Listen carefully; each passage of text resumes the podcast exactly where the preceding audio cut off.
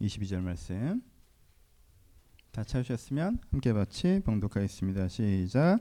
아론은 그 두 손으로 살아있는 염소의 머리에 안수하여 이스라엘 자손의 모든 불의와 그 범한 모든 죄를 아뢰고 그 죄를 염소의 머리에 두어 미리 정한 사람에게 맡겨 광야로 보낼지니 염소가 그들의 모든 불의를 지고 접근하기 어려운 땅에 이르거든 그는 그 염소를 광야에 놓을지니라. 아멘. 안녕하세요. 예, 오늘은 레위기 말씀 어, 대속죄에 대해서 이야기를 나누려고 합니다. 레위기 성경 공부 이제 쭉 해오고 계신데요. 진도상으로는 이번 주가 마지막입니다. 근데 2주를 더 드렸습니다. 어, 여러분들 건의를 받아서 8주로 조성을 했는데, 그러니까 남은 2주 동안 혹시 못하셨던 분들, 못 따라오셨던 부분들이 있다면 여러분들 보완하시면서 레위 꼭 마무리하셨으면 좋겠습니다.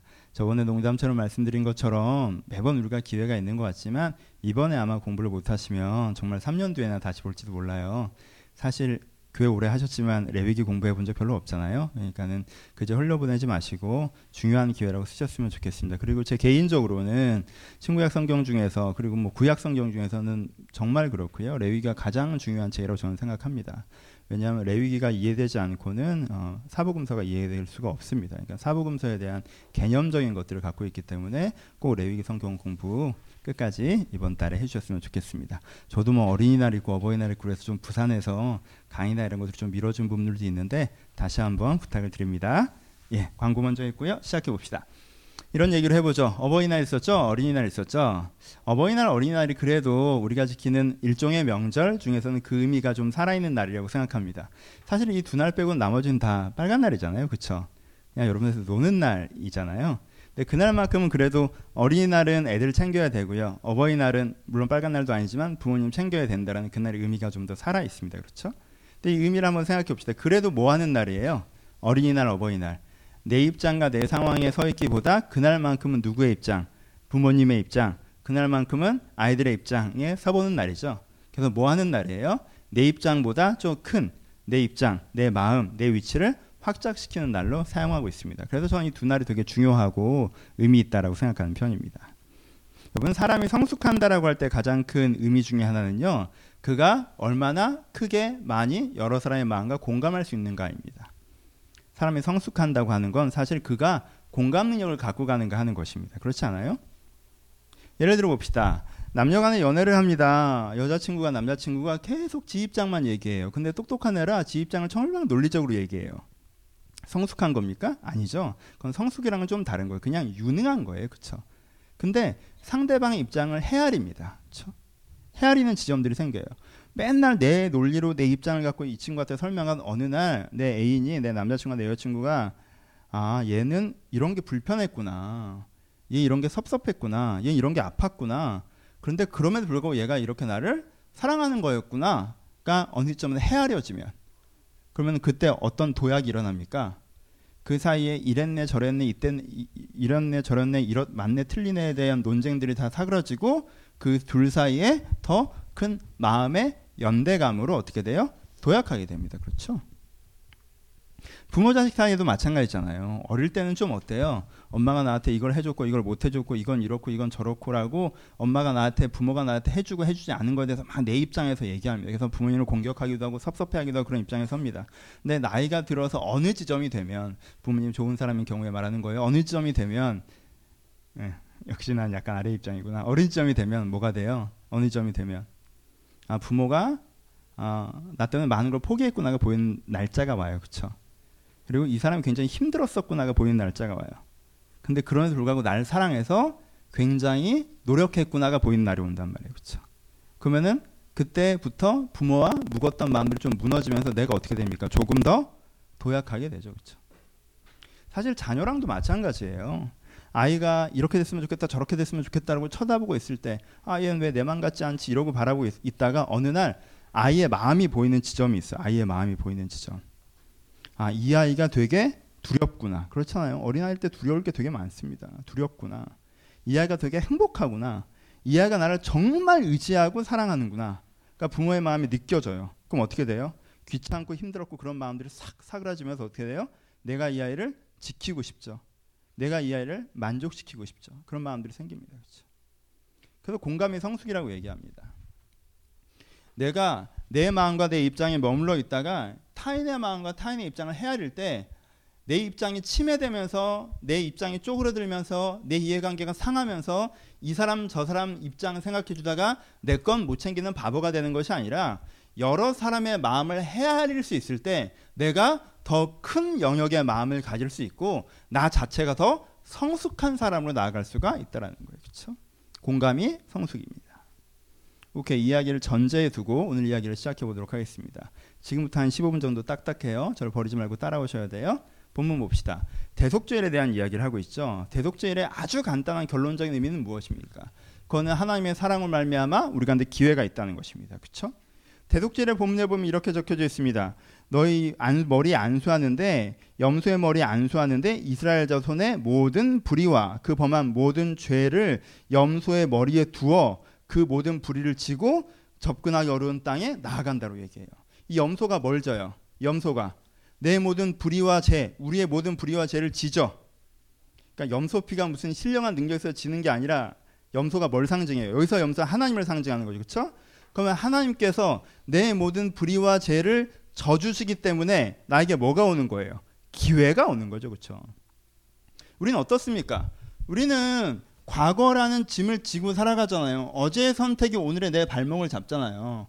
반복해서 얘기하지만 여러분들 어릴 때 공부 안 했던 게 지금도 여러분들 발목을 잡는 거고 어릴 때 성질을 더럽게 굴었던 게 지금도 내 발목을 잡는 거고 내가 어릴 때 내 마음을 돌아보지 않고 살아오고 내 생각과 내 욕망과 내 욕심대로 살아갔던 게 지금도 내 내면을 붙잡고 있단 말이에요. 그렇죠? 우리는 그 개연성 속에 서 있어요. 그래서 어제가 자꾸 내 목덜미를 자꾸 놔주지 않는다라는 거예요. 그렇죠? 근데 하나님께서 우리의 대신하여 책임지시는 이 대속으로 말미암아 우리가 근데 뭐가 생긴다는 거예요? 어제 제한되지 않은 기회가 생긴다는 거예요. 그렇죠? 오케이? 그러니까 대속죄가 이야기하는 건 너희 가운데 새로운 기회가 열려진다는 거예요. 무엇을 말미암아? 하나님의 책임져 주심으로 말미암아. 그러면 하나님께서 책임져 주시니까 우리 가운데 기회가 있어요. 이렇게 막연한 걸 생각하지 마시고 이 하나님의 책임져 주심에서 우리가 좀 고, 고민해 볼 필요가 있어요. 교리적인 설교예요. 절 버리시면 안 돼요. 해봅시다. 그럼 하나님께서는 왜 우리를 대신하여 그 책임을 지십니까? 두 가지. 하나님께서는 진리를 사랑하고 사람을 사랑하기 때문에 그래요. 왜 하나님 우리를 책임지시죠? 진리를 사랑하고 사람을 사랑하기 때문에 그렇습니다. 여러분, 진리를 사랑하지 않고 자기 아이만 사랑하는 부모는 어떻게 해요? 아이가 인생을 허비하고 타인을 공격하며 살아갈 때 진리를 사랑하지 않고 아이만 사랑하는 부모는요. 아이가 인생을 허비하고 타인을 공격하며 살아갈 때 무한대의 자원을 공급해서 그가 인생을 허비하고 살아가도 되게 만들어 주려고 합니다. 그렇죠? 그래 허비에 허비에 허비에 대신 내가 너를 채워줄게라고 하는 게 진리를 사랑하지 않고 아이만 사랑하는 부모예요, 그렇죠? 아이가 타인을 공격해요. 그럼 어떻게 해요? 그래 타인을 공격해 하지만 누구도 너에게 반격하지 못하도록 내가 막아줄게라고 얘기하는 게 진리를 사랑하지 않고 아이만 사랑하는 부모예요, 그렇죠? 악한 부모죠. 하지만 아이를 사랑하죠. 그렇죠? 이렇게 합니다. 아이를 사랑하기보다 진리를 사랑하는 부모는 어떻게 합니까? 아이가 인생을 허비하고 낭비할 때 어디서 이런 게 태어났냐라고 얘기하죠. 난 부지런하고 난 열심히 살아왔는데 넌 무엇이냐라고 얘기한단 말이에요. 그렇죠? 단절합니다. 그렇죠? 단절해요. 넌 뭐냐? 이래 버려요. 단절합니다. 넌 내가 아니라는 내 자녀가 아니라는 거예요. 진리를 사랑하되 아이를 사랑하지 않는 부모는 어떻게 합니까? 아이가 타인을 공격했을 때 어떻게 해요? 타인 옆에 서서 아이를 비난하죠. 그렇죠? 네가 잘못했다. 네가 나쁜 놈이다. 그렇죠? 이 한쪽만 하면 쉽다는 거예요, 사실은. 그렇죠? 진리만 사랑하면 애를 버리면 돼요. 애가 똑바로 하면 내 자식이고 똑바로 하면 내 자식이 아니야. 이러면 된단 말이에요. 그렇죠? 그리고 아이만 사랑하면 얘 하달란 대로 해주면 돼요. 간단합니다. 근데 하나님의 딜레마는 어디에 생깁니까? 진리를 사랑하고 사람을 사랑하는 데 생깁니다. 그리고 사실 이건 한 단어죠. 사람은 진리대로 살아갈 때만 진정한 삶의 만족이 있기 때문에 하나님의 딜레마가 생기는 거예요. 그렇죠? 하나님께서는요, 이 아이가 제멋대로 살아가려고 한데도 그걸 다 충족시켜 줄 수 없어요. 아이에게 그것보다 이것이 더 좋은 길이라고 가르쳐 주고 싶어 하세요. 아이가 제멋대로 살아갈 때도 그를 공격할 수 없어요. 그게 잘못된 것이지만 네가 여기서부터 회복돼야 된다고 격려하고 보듬어 주고 싶어 하세요. 그렇죠? 하나님은 이 아이가 진리의 즐거움을 누리는 삶에 이르기까지 이 아이를 정죄하지도 못하시고 이 아이를 막연하게 공급하지도 못하시고 이 아이가 그것을 깨달아 알아갈 수 있도록 그들을 인도하신다는 거예요. 그렇죠? 그게 진리를 사랑하면서 사람을 사랑하는 하나님이 이 진리를 사랑하고 사람을 사랑하기 때문에 이것이 하나님께서 우리의 죄를 책임지시는 이유입니다. 그렇죠? 그럼 하나님께서는 어떻게 책임지십니까? 하나님께서는 어떻게 책임지십니까? 여러분 악한 부모들은 어떻게 책임집니까? 악한 부모들은 애가 공부 안 해서 대학 갈 실력이 안 되면 기부금을 줘서 어디든 들여보내는 걸로 책임집니다. 그렇죠? 아이가 실력이 안 돼서 취업을 하는 능력이 안 되면 적당한 거 하나 차려주는 걸로 책임을 집니다. 그렇죠? 아이가 사람 상태가 별로여서 결혼을 못 하겠으면 아이에게 다른 조건을 up 시켜줘서 그 다른 조건으로 말미암아 결혼시키도록 만들어줘요. 그렇죠? 악한 부모는 그런 식으로 책임집니다. 여러분 하나님께서 그런 식으로 책임지십니까? 어떤 교조주의자들은 하나님께서 그런 식으로 책임지신다 우리를 속인 적이 있습니다. 하지만 하나님께서는 그런 식으로 책임져 주지 않으십니다. 그렇죠? 왜 하나님은 악한 부모가 아니기 때문에 그래요. 내가 대충 막 살아도 결국은 뒷수습은 하나님께서 해주신다. 하나님은 여러분 인생을 그런 식으로 책임져 주지 않으십니다. 왜? 여러분들을 사랑하시니까. 여기서 개차반처럼 함부로 살아도 죽은 다음에 천국 가서 잘 먹고 잘 살게 해준다. 여러분 하나님 여러분들을 그런 식으로 책임져 주지 않으십니다. 왜요? 하나님 여러분들을 사랑하시기 때문에. 하나님의 책임은 그런 게 아니에요. 하나님께는 어떻게 우리를 책임져 주십니까? 첫 번째, 하나님은 우리와 함께 하시면 우리를 책임져 주십니다. 여러분 이게 별거 아닌 것 같죠? 여러분 진짜 인생에서 잘못해 본 적 있어요? 진짜 여러분 인생에 실패해 본 적 있어요? 그럼 여러분들이 알 거예요. 내 옆에 아무도 안 서 있습니다. 진짜 한두 사람 서 있어요. 다 내 반대편에 섭니다. 다 나를 공격하고 정죄한 자리에 섭니다. 그런 사람인지 몰랐고 실망했고 누구도 내 옆에 서지 않습니다. 내가 실패하고 내가 잘못했을 때 누구도 내 옆에 서지 않아요. 하나님은 내 옆에 서 계십니다. 하나님은 내 옆에 서 계세요. 하나님은 나를 공격하는 자리에 서지 않는다는 거예요. 나를 포기한 자리에 서지 않는다. 그게 하나님이 책임져 주심이에요. 왜요? 내 책임을 하려면 내가 나쁜 짓을 했기 때문에 내가 나쁜 놈이 돼야 되는데 하나님께서는 내 옆에 함께 계신다는 의미 뭡니까? 너는 나쁜 놈이 아니에요. 나쁜 짓을 했을 뿐. 여전히 변할 수 있는 가능성이 있다라고 말씀해 주는 거예요. 그게 하나님의 내 옆에 서 계심입니다. 임만을 임재하심. 하나님 우리와 함께 하심으로 책임지십니다. 우리가 같이 아파하심으로 책임지십니다. 두 번째 하나님 어떻게 책임지십니까? 하나님은 우리에게 경 우리를 가르치심으로 책임지십니다. 경, 경고하시고 위로하시고 도전하시고 어떻게 하세요? 네가 잘못된 길로 가고 있고 그건 그게 아니고 네가 이렇게 하는 것이 맞고 지금은 이것들을 시작해야 될 때이고 나를 가르치심으로 책임져 주세요. 때때로 엄하게 말씀하시고 때때로 어르든 말씀하시고 다양한 음색으로 말씀하시면 어떻게 하면 얘가 들을까요? 다양한 음색으로 말씀하시면 하나님께서는 계속 그렇게 우리를 가르치심으로 함께 하세요. 세 번째 하나님 우리와 어떻게 함께 하십니까? 하나님께 우리에게 새로운 기회를 만드시면서 함께 하십니다. 그렇죠? 여기가 끝이 아니에요. 내가 잘못해서 여기까지 왔을 수 있어요. 아니 내가 잘못하지 않고 누군가의 잘못으로 여기까지 왔을 수 있어요. 이 사회의 잘못이건 타인의 잘못이건 나 자신의 잘못이건 누군가의 무엇인가의 잘못으로 내가 여기 와 있을 수 있어요. 근데 하나님께는 여기서부터 내가 다시 한번 앞으로 걸어나갈 수 있도록 기회를 만드심으로 책임지십니다. 그렇죠?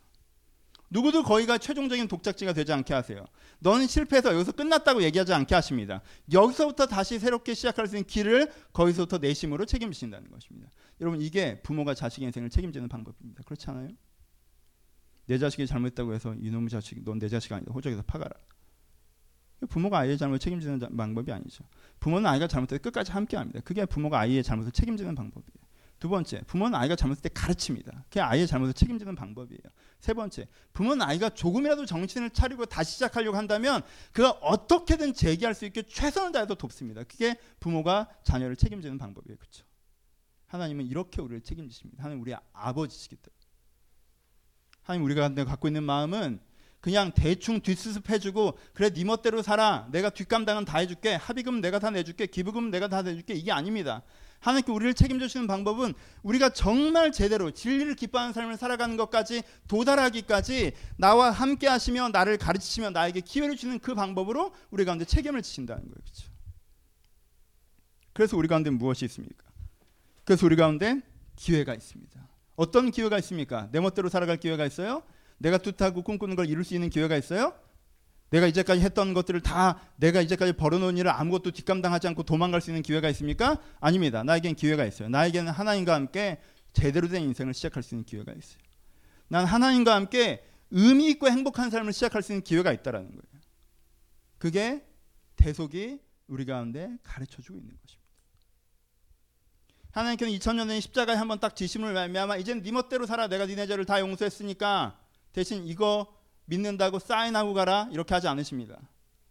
그 십자가 선언하는 것은 하나님께서는 여전히 우리를 사랑하시되 진리도 사랑하셔서 우리를 그냥 우리 멋대로 살게 백업하실 수도 없고 우리를 그냥 포기하실 수도 없고 우리가 진리의 즐거움 아는 삶에 이르기까지 우리가 함께 하시며 우리를 가르치시며 그런데 기회를 만드신다는 그 하나님을 믿어 내가 그 인생의 기회 앞에 선다라는 것을 믿는 것 이것이 예수 그리스도를 믿는 것이고 이것이 대속을 믿는 것입니다. 한 걸음 더. 그런데 대속죄에서 가장 액센트가 가는 부분은 이 부분은 아닙니다. 왜요? 이 메시지는 6월절에도 동일하게 담겨 있기 때문에 그렇습니다. 그렇죠? 번제에도 속죄제에도 담겨 있고 또한 절기에서도 6월절에 담겨져 있습니다. 그럼 6월절과 대속절의 대속죄일의 기본 정신은 같은데 그럼 액센트 차이는 어디에서 올까요? 우리 이것들을 좀 오늘은 생각해 볼 필요가 있습니다. 대속죄일 같은 경우에 형식을 보시면요. 염소 한 마리를 어떻게 합니까? 안수한 다음에 광야로 내보내 버립니다. 광야는 어떤 곳이에요? 공급은 없고 공격만 있는 곳이 광야입니다. 그렇죠? 광야는 뭐가 없어요? 풀이 없어요. 먹을 것이 없어요. 근데 뭐가 있습니까? 짐승들, 야수들이 있습니다. 나에겐 그, 내가 그들의 먹을 거리인 곳이 광야예요. 그렇죠? 그럼 광야는 어떤 곳이에요? 공급은 없고 공격만 있는 곳이에요. 광야로 염소를 내보낸다는 의미가 무엇입니까? 두 가지 상징성을 갖습니다. 첫 번째 상징성은 우리가 하나님을 선택하지 않았을 때 감당할 뻔했던 미래죠, 그렇죠? 내가 하나님을 선택하지 않았다면, 내가 진리의 길을 따라가려고 하지 않았다면, 우리는 이 세상 어떤 세상, 광야 같은 세상, 정말 광야 같은 세상에 사시잖아요. 공급하지 않고 공격하는 세상에 던져져서 어찌할 바를 모르고 두려움에 떨다가 어느 날 결국 나보다 센 놈을 만나면 공격당해 죽을 것입니다. 그게 내 미래라는 거죠. 그 미래를 상징하는 거예요. 근데 또 하나, 그럼 그 광야는 우리가 우리 가운데 그럴 뻔했던 미래만을 상징합니까? 아니요. 그 염소는 뭘 상징한다고? 그 염소는 하나님을 상징한다고 그랬죠. 그럼 하나님이 지금 어떻다라는 거예요? 여러분 대속죄일은요 모든 사람이 슬퍼하며 지키라고 했습니다. 대속죄일은 애국하며 지키라고 했어요. 뭘 슬퍼하라는 거예요. 그 염소를 보면서 그 슬픔을 느끼라는. 그럼 뭘 그 염소가 하나님이라고 하는데 그럼 하나님의 무엇을 보고 슬픔을 느끼라는 겁니까? 하나님께서 우리를 용서하시고 하나님께 우리를 대속하시는 그 대속이 얼마나 하나님에게 고통스러운 과정이었는지를 보라는 거예요. 하나님이 우리를 대속하시는 게 얼마나 고통스러우셨는지 그것이 마치 어디로 갈지 모르고 아무 힘도 없이 광야에 던져진 염소가 느끼는 그 고통과 같다고 얘기합니다. 이해가 잘 안 가시죠? 느낌이 잘 안 오시죠? 여러분, 우리는 하나님의 우리를 향한 대속과 용서가 되게 쉽다라고 생각해요. 그래, 내 용서할게. 무슨 사면하는 것처럼. 용서할게, 내가 다. 온 인류를 용서하노라. 한꺼번에. 한 명 한 명 얘기해줘. 그래. 그럼 내가 한 명 한 명 다 얘기하지. 너, 너, 너, 너, 너, 너, 내가 다 용서할게. 하나님의 용서가 그렇게 쉽습니까? 아, 그렇지 않습니다. 하나님은요, 우리를 용서하게, 우리를 대속하게 고통스러우셨다고 얘기하고 있어요. 왜요?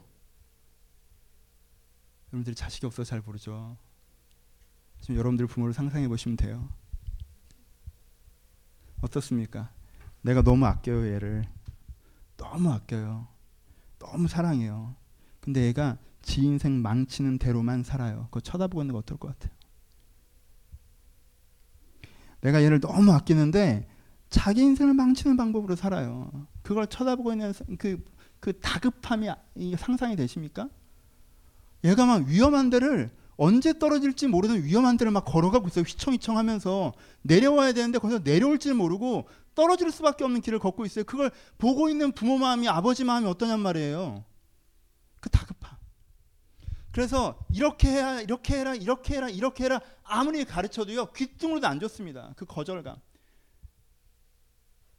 그럼 내가 아무리 그 사람을 사랑해도요 그 사람이 내 말을 싹 잘라먹고 아주 무시해버리면요 정말 마음에 그 고통이 상상되십니까? 여러분들 경험해보는 건 애인으로밖에 경험 못해봐서 자식을 낳아야 아는데 이건 그렇죠. 가끔 이렇게 잘해보려고 그래 오늘 얘기 좀 해보자 막 이렇게 하는데 얘가 귀뚱으로 들으면 어때요? 진짜 막 치밀어 오르잖아요. 그 고통을 알아요, 여러분들이? 거절감을 내가 사랑하고 아껴서 그들 가운데 다가서려고 하는데 그는 나를 무시할 때 그리고 그다음에 결국 어떻게 돼요?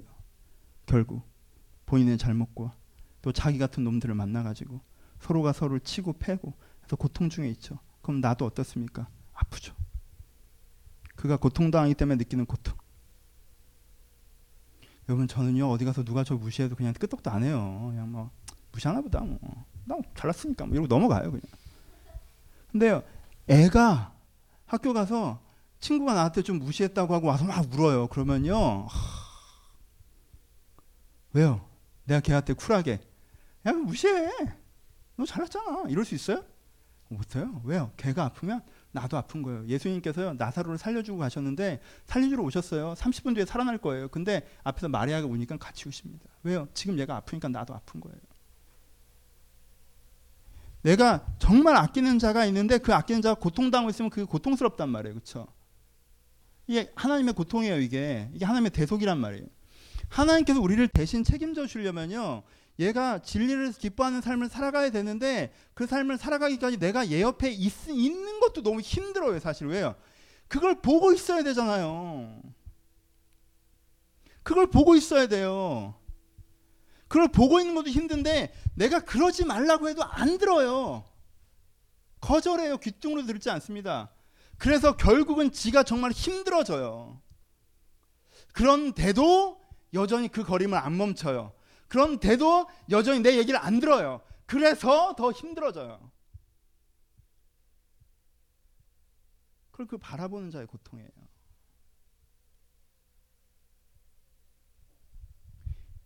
하나님의 대속이.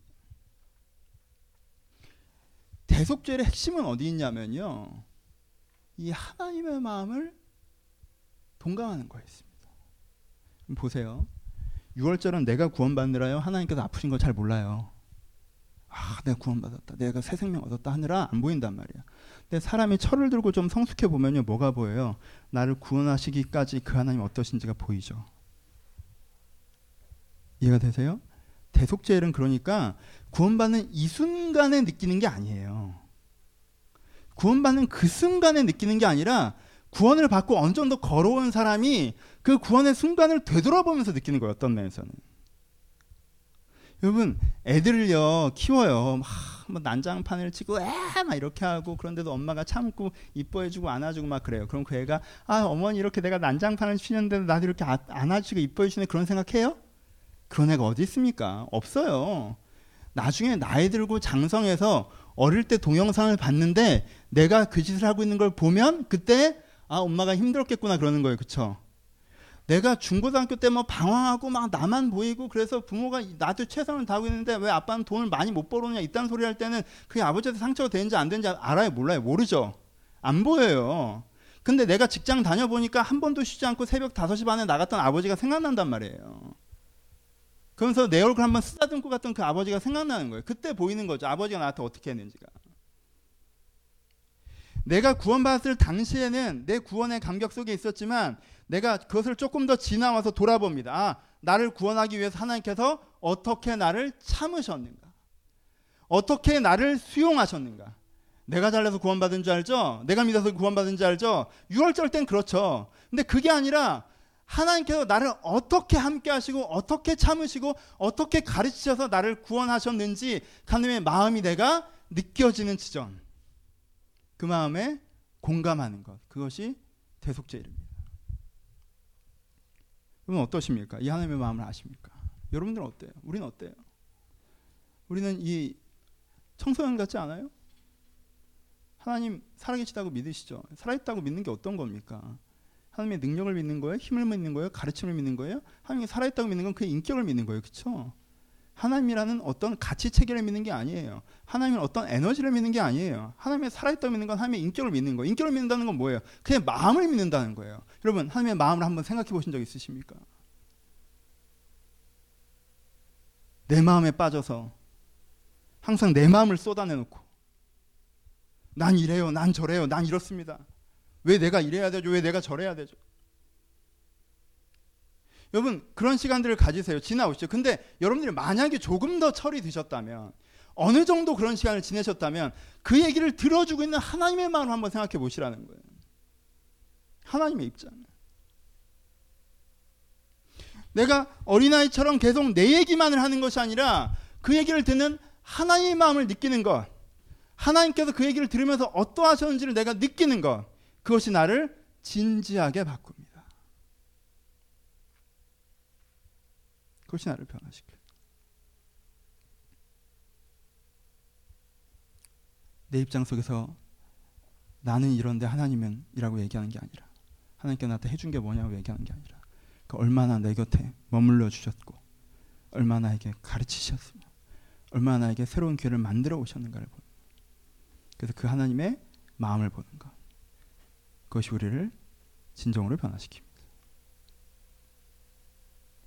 그렇겠죠. 이것이 우리에게 세 가지 변화를 만듭니다. 첫 번째, 그 마음에 부딪히면요, 우리 안에 진리와의 화해가 발생합니다. 진리와의 화해. 예전엔 진리를 따라가라고 하면요 생각이 많아요. 아, 진리를 따라가라고 하면 뭔가 내 이해관계 해롭지 않을까, 나를 불편하게 만들지 않을까, 하나님 나를 이용하지 않을까 여러 가지 생각이 많아집니다. 근데 그 하나님의 나를 사랑하시는 마음을 내가 느낄 때 내 안에 뭐가 발생합니까? 그 마음을 느낄 때, 그 마음을 느낄 때, 아 하나님께 나를 인도하시는 길이 정말 나에게 좋은 길일 거라는 신뢰감이 발생해요. 그렇죠? 그리고 뭐가 발생합니까? 그렇게까지 나를 사랑하셨던 하나님을 내가 기쁘시게 해드리고 싶다는 마음이 발생해요. 그러면서 굉장히 자연스럽게 진리와 화해하게 됩니다. 어릴 땐 그래요. 사람은 처음 신앙생활 때는 대부분요 하나님 쫓아다니면 좋은 일 생길 것 같아서 하나님 쫓아다닙니다. 그렇죠? 옛날처럼 하나님 쫓아다닌다고 기복주의처럼 뭐가 잘 될 거라고 생각 안 했을 거예요. 근데 저도 어린 시절에 하나님 쫓아다닌 건요 가치 있는 성공 이런 거 보면서 쫓아다녔어요. 내가 하나님 열심히 섬기고 그러면 하나님 주여 나를 사용하소서 막 하면 뭔가 의미 있는 성공. 나는 뭐 어디 가서든 그냥 소시민적인 삶을 상상하지는 않았던 것 같아. 그렇죠? 그저 그런 삶을 생각하지도 않았던 것 같아. 뭔가 누가 보기 어떻게 됐건 굉장히 의미 있는 성공 그것이 어떤 영역이건 그래서 하나님 나를 확장하고 뭔가 하나님의 의미를 드러내고 이런 가치 있는 성공을 꿈꾸면서 하나님 좋고 나도 좋고 어릴 땐 그렇게 시작합니다. 주로 누굴 보는 거예요? 내 입장을 보는 거죠.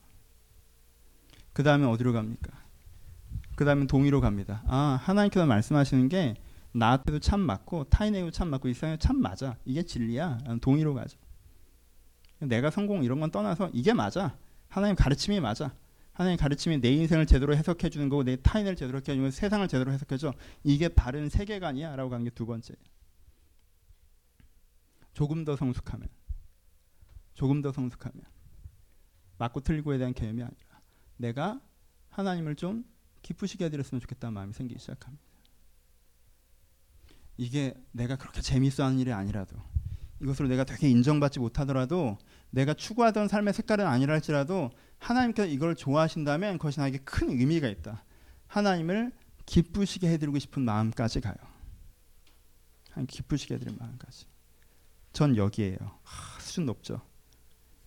1, 2, 3, 3-1 정도. 2에서 3을 겨우 넘어온 것 같아.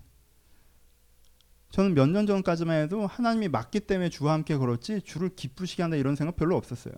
서로 기뻐야지. 근데 제가 한 1, 2년 전부터 그 마음이 많아지는 것 같아요. 하나님이 만족하신다면, 하나님이 기뻐하신다면 그것 자체로 나한테 기쁨입니다. 하, 수준이 엄청 높아진 거야. 제가 일부에서는 이걸 자랑을 못했는데 제 초람 왜냐하면 저보다 신앙이 좀 높으신 분들이 있거든 연배 있으신 분들 중에 여러분들보다 내가 높으니까 자랑하는 거야. 니네 주로 이지 알아. 일도 몇 명 있어. 예. 상은 몇 명 없어. 근데 그쪽은 사도 있거든. 그러니까 내가 거기서 못 나서 거기서. 예? 좀 3-1, 2 정도예요. 사는 뭐예요? 내 이해관계에 심각한 침해가 있다 할지라도 그것이 주의 기쁨이 된다면 사예요. 그것 때문에 내 인간관계에 내가 꿈꾸던 삶에 내 내면에 내 생활의 안정에 심각한 피해가 있다 할지라도 주께서 기뻐하시면 내가 그렇게 하겠습니다라고 하는 게 사예요. 이 사를 생각하면 전 아직도 신앙이 깊어지고 싶은 마음이 없어져요. 3-5 정도가 제 목표예요.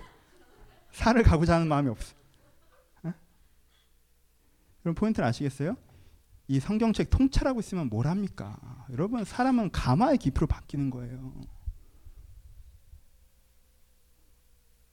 가마의 깊이로 바뀌는 거예요. 그게 내 수준이에요. 성경을 잘 가르치는 거 신앙이 깊은 게 아니에요.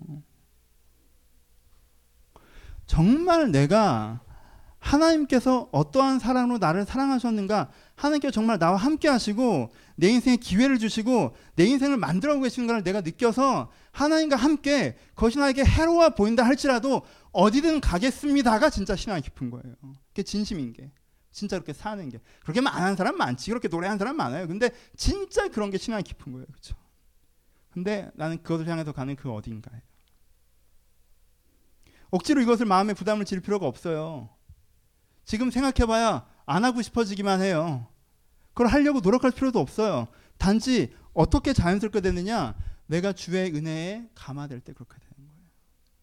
왜 나는 삶까지 왔느냐? 하나님과 함께 했던 시간들이 쌓인 거죠. 그렇죠? 시간들이 쌓인 거. 난 내가 잘못해서 모두 다 내 인생의 반대편에 섰을 때 하나님께 내 편에 선 걸 경험했어요. 모두 다 내 반대편에 설 하나님 내 옆에 서 있어요. 나는 그때 처음 느꼈어. 나는 그때까진 하나님이 제일 먼저 내 반대편으로 갈 줄 알았어. 하나님이 제일 끝까지 내 옆에 있어. 그런 것들이 쌓이는 거예요. 내가 실망하고 실패하고 나는 안 되구나 해도 내 자신한테 완전히 좌절했을 때 하나님께는 거기서 다시 길을 만드십니다. 하나님께서 나와 함께 하시고 나를 가르치시고 나를 인도하셔서 나를 정말 진리 기뻐하는 삶으로 끌고 가신다는 그냥 막연한 교조적인 십자가가 아니라 막연한 그냥 옛날의 형식은 대속죄 일이 아니라 그 오늘 나에게 살아는 대속죄의 은혜가 나한테 있을 때 그 감격이 쌓인 만큼 그 감격이 쌓인 만큼 내가 주를 위해 살고 싶어지는 거예요. 지금 나는 어느 정도예요? 하나님께 받은 게 너무 커서 정말 죄송한 게 많거든. 하나님 나한테 투자를 정말 많이 하시고 은혜를 정말 많이 주셨어. 근데 내가 하나님 입장에 인풋 대시 아웃풋이 되게 약해요. 정말 나는 여러분들과 비교할 수 없는 은혜를 난 받았거든. 난 정말 많. 여러분들은 나한테 은혜 받는 정도죠. 아, 그게 아니에요. 정말 많은 은혜를 받았어. 하나님께 정말 나에게 많은 걸 가르쳐줬어. 근데 아웃풋이 약해. 그러니까 내 안에 뭐가 있는 거예요. 내 안에 정말 좀 더 주를 기쁘게 하고 싶은 마음이 있어요. 내가 좀 손해가 되고 불편하더라도 하나님께서 기뻐하시는 걸 좀 해드리고 싶은 마음이 있어요. 근데 심각하게는 싫어요 아직.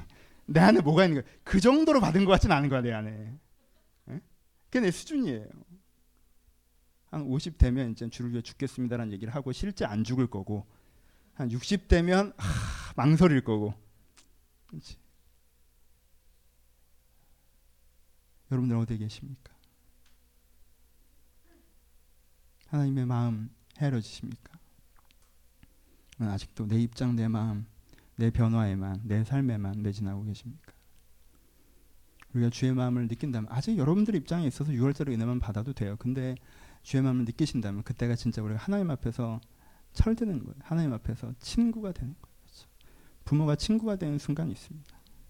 부모가 친구가 되는 순간이 있어요. 부모의 마음을 헤아릴 때 난 부모와 인생을 같이 걸어가는 친구가 됩니다. 내가 하나님의 마음을 헤아리기 시작할 때 하나님과 나는 같이 걸어가는 친구가 됩니다. 한 가지 얘기를 하고 결론으로 갑시다. 그럼 어떻게 이런 하나님의 마음을 아느냐? 첫 번째, 기억하십시오. 기억하세요. 기억을 하셔야 돼요. 이스라엘 백성이 갑자기 대속죄를 틱 하고 배운 게 아니에요. 이 사람들이 뭐 했습니까? 이 사람들 열 가지 재앙 본 사람들이에요. 이 사람들 6월절 경험한 사람들입니다.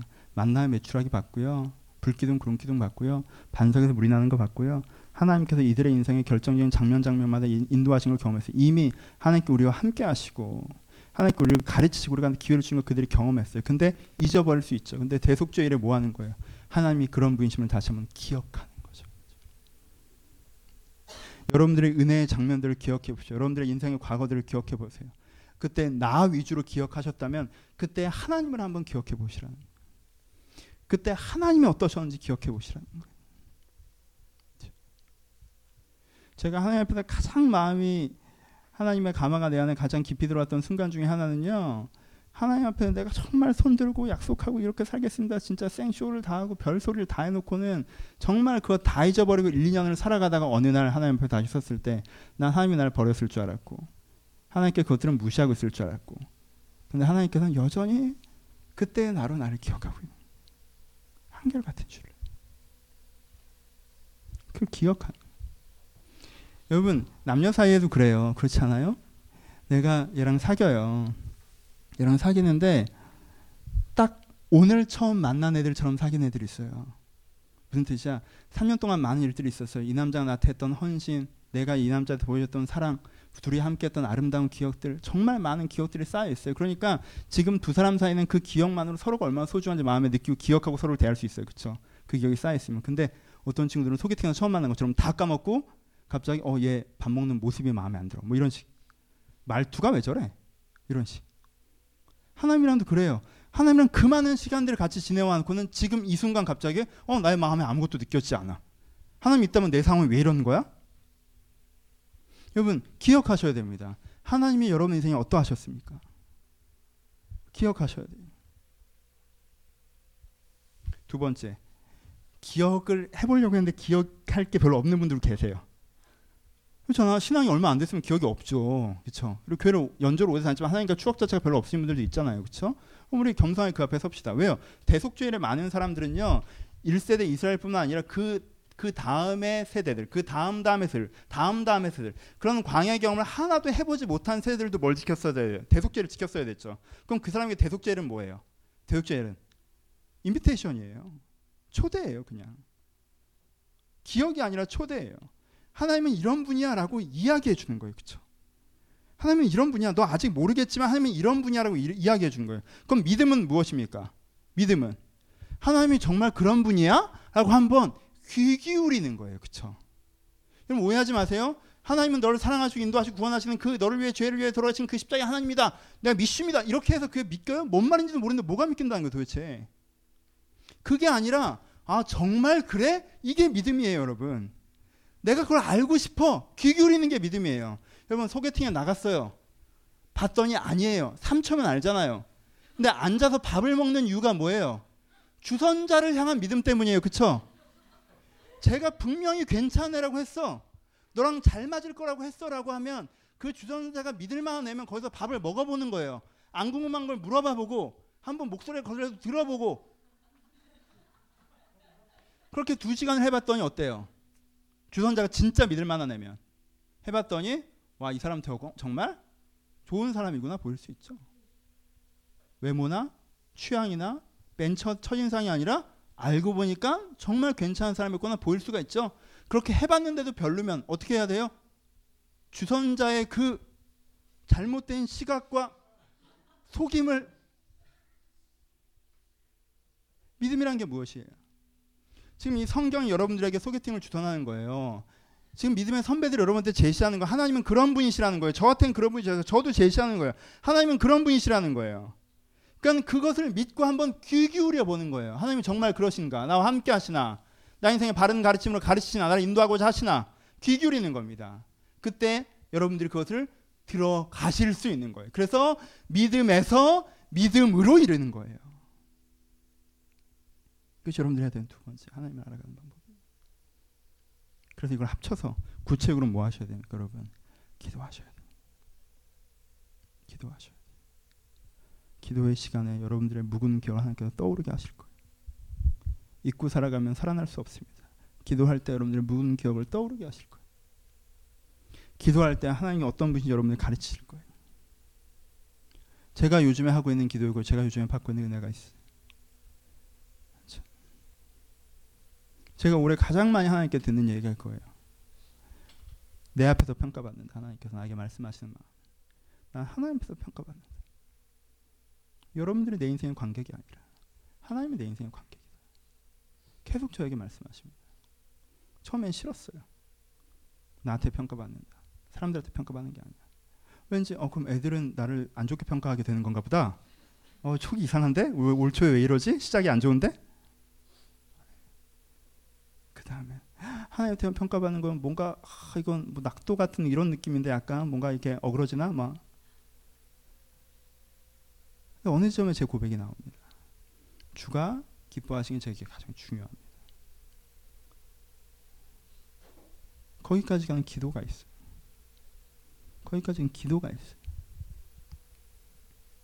말씀을 마칩시다. 대속죄는 세 가지 의미를 갖고 있습니다. 첫 번째 의미는 여러분들께 기회가 있다는 거예요. 여러분 이것도 잊어버리지 마세요. 이것도 기억하십시다. 오늘 중요점을 주지는 않지만 여러분 여러분들 기회가 있어요. 현대 사회 유행처럼 부정적인 사고 방식을 무슨 악세사리처럼 걸치지 마세요.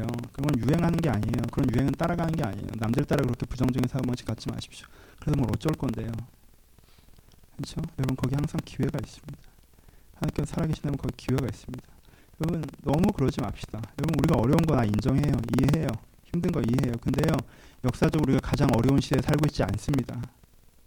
그러니까 우리 여기서부터 걸어 나가야 돼요. 걸어 나갈 수 있어요. 하나님께 우리가 기회가 되실 거예요. 기회 기회가 있으면 믿어야 됩니다. 하나님 내가 내 멋대로 살 수 있는 기회나 폼나게 살 수 있는 기회는 없을지 모르겠지만 내가 의미 있고 행복하고 보람 있게 살 수 있는 교회는 여전히 내 앞에 있는 것을 내가 믿습니다. 주여 나를 가르치셔서 주여 나를 인도하셔서 여러분들 기도하셔야 됩니다. 기회가 거기에 있습니다. 두 번째 대속죄를 또 하나 의미는 다 함께 이렇게 받은 거라고 그랬어요. 그렇죠? 다 함께 부름 받은 거예요. 다 함께 이 대속을 경험해 봐요. 그럼 무엇이 생기겠습니까? 서로 가운데 화해와 용서가 생깁니다. 달란트 비유처럼 탕감받은 종의 비유처럼 그렇죠? 많은 걸 하나님께 용서받았기 때문에 내가 이 사람을 용서할 수 있는 마음이 생기는 거죠. 그렇죠? 우리 서로에 가운데 그런 게 있다고 생각해 보세요. 우리 서로 가운데 내 안에 있는 아, 정말 내가 문제가 많고 근데 하나님께서 내 반대편에 서지 않고 내 옆에 서주셨던 경험들 그럼 내가 누군가 마음을 고쳐먹은다면 무, 누군가 마음을 고쳐먹는 그 사람 옆에 서 있을 수 있겠죠. 그럼 오해하지 마세요. 이거는 범죄자들의 동지애가 아니에요. 아, 그래 누구나 죄인이지. 다들 잘못이 있는 거 그거 아닙니다. 잘못을 지적하는 거예요. 잘못을 공격하기도 합니다. 하지만 뭘 보는 거예요? 가능성을 보는 거죠. 신뢰감을 보는 거예요. 여전히 우리가 변할 수 있다는 기회를 주는 거예요. 그렇죠? 그런 동지애들이 있을 수 있습니다. 왜요? 우리가 같은 하나님께 용서받은 자들이기 때문에 그렇죠. 치열하게 공격하지만 다시 어깨를 디딛고 함께 나갈 수 있다는 거예요. 세 번째. 오늘은 이 얘기죠. 하나님 마음이 헤아려 주십니까? 모르겠다. 여러분들 아직 어려서 잘 모르겠어요. 이 설교가 어느 정도 다가갈지. 목사님 아까 일부에 뵀던 작년들은 되게 많이 우시던데 그치? 얘들 안 울어. 뭘 알아야 울지. 하나님은 뭐 몇 번 안 봐가지고. 근데 저는 여러분들의 연조가 쌓여지면서 그런 고백이 있었으면 좋겠어요. 그 우시는 분들은 설교가 좋아서 우는 게 아니에요. 자기가 하나님과 지냈던 몇십 년이 떠올라서 우는 거예요. 그만큼 하나님을 알기 때문에 우는 거예요. 그러니까 우리 아는 만큼 고백합시다. 하나님 여러분들 옆을 지키셨습니까? 하나님 여러분들을 가르치셨습니까? 하나님 여러분들을 사랑하셨습니까? 내 입장에서만 자꾸 서서 보지 말고 저 사람 이랬어요 저랬어요 저랬어요 내 입장에서만 서지 말고 하나님의 입장에 한번 서보세요. 하나님께 나에게 어떠셨는지 그럼 여러분 거기에서 하나님이 나를 사랑하고 계시는 그 마음을 느끼실 수 있을 것입니다. 그때 그것이 우리를 변화시킵니다. 그때 그것이 우리를 살립니다. 그때 그것이 내 것을 고집했던 이기와 죄의 자리, 이 두려움과 단절의 자리에서 걸어나가 하나님의 마음을 헤아리며 진리를 향해 사람들과 화해하고 삶과 화해하는 자리로 인도할 것입니다. 이 대속죄의 은혜가 여러분의 심령에 오늘도 회복되기를 주님의 이름으로 축원합니다. 기도하시겠습니다.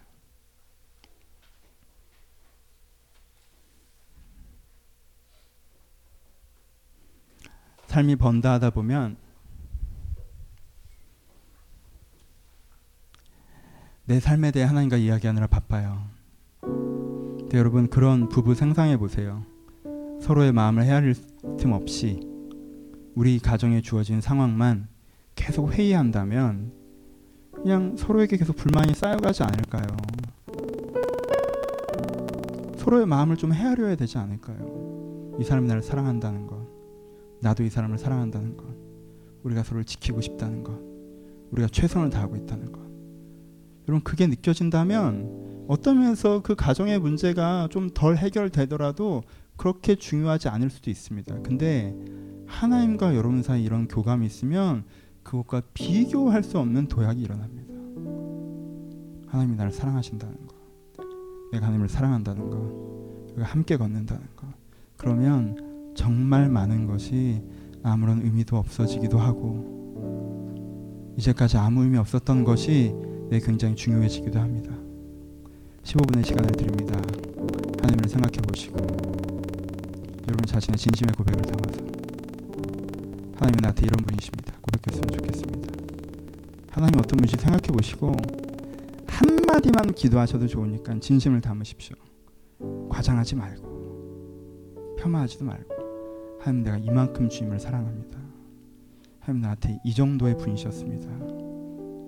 그래서 감사합니다. 그런 고백, 그런 묵상의 시간이었으면 좋겠습니다. 15분의 시간을 드리겠습니다. 기도하시겠습니다.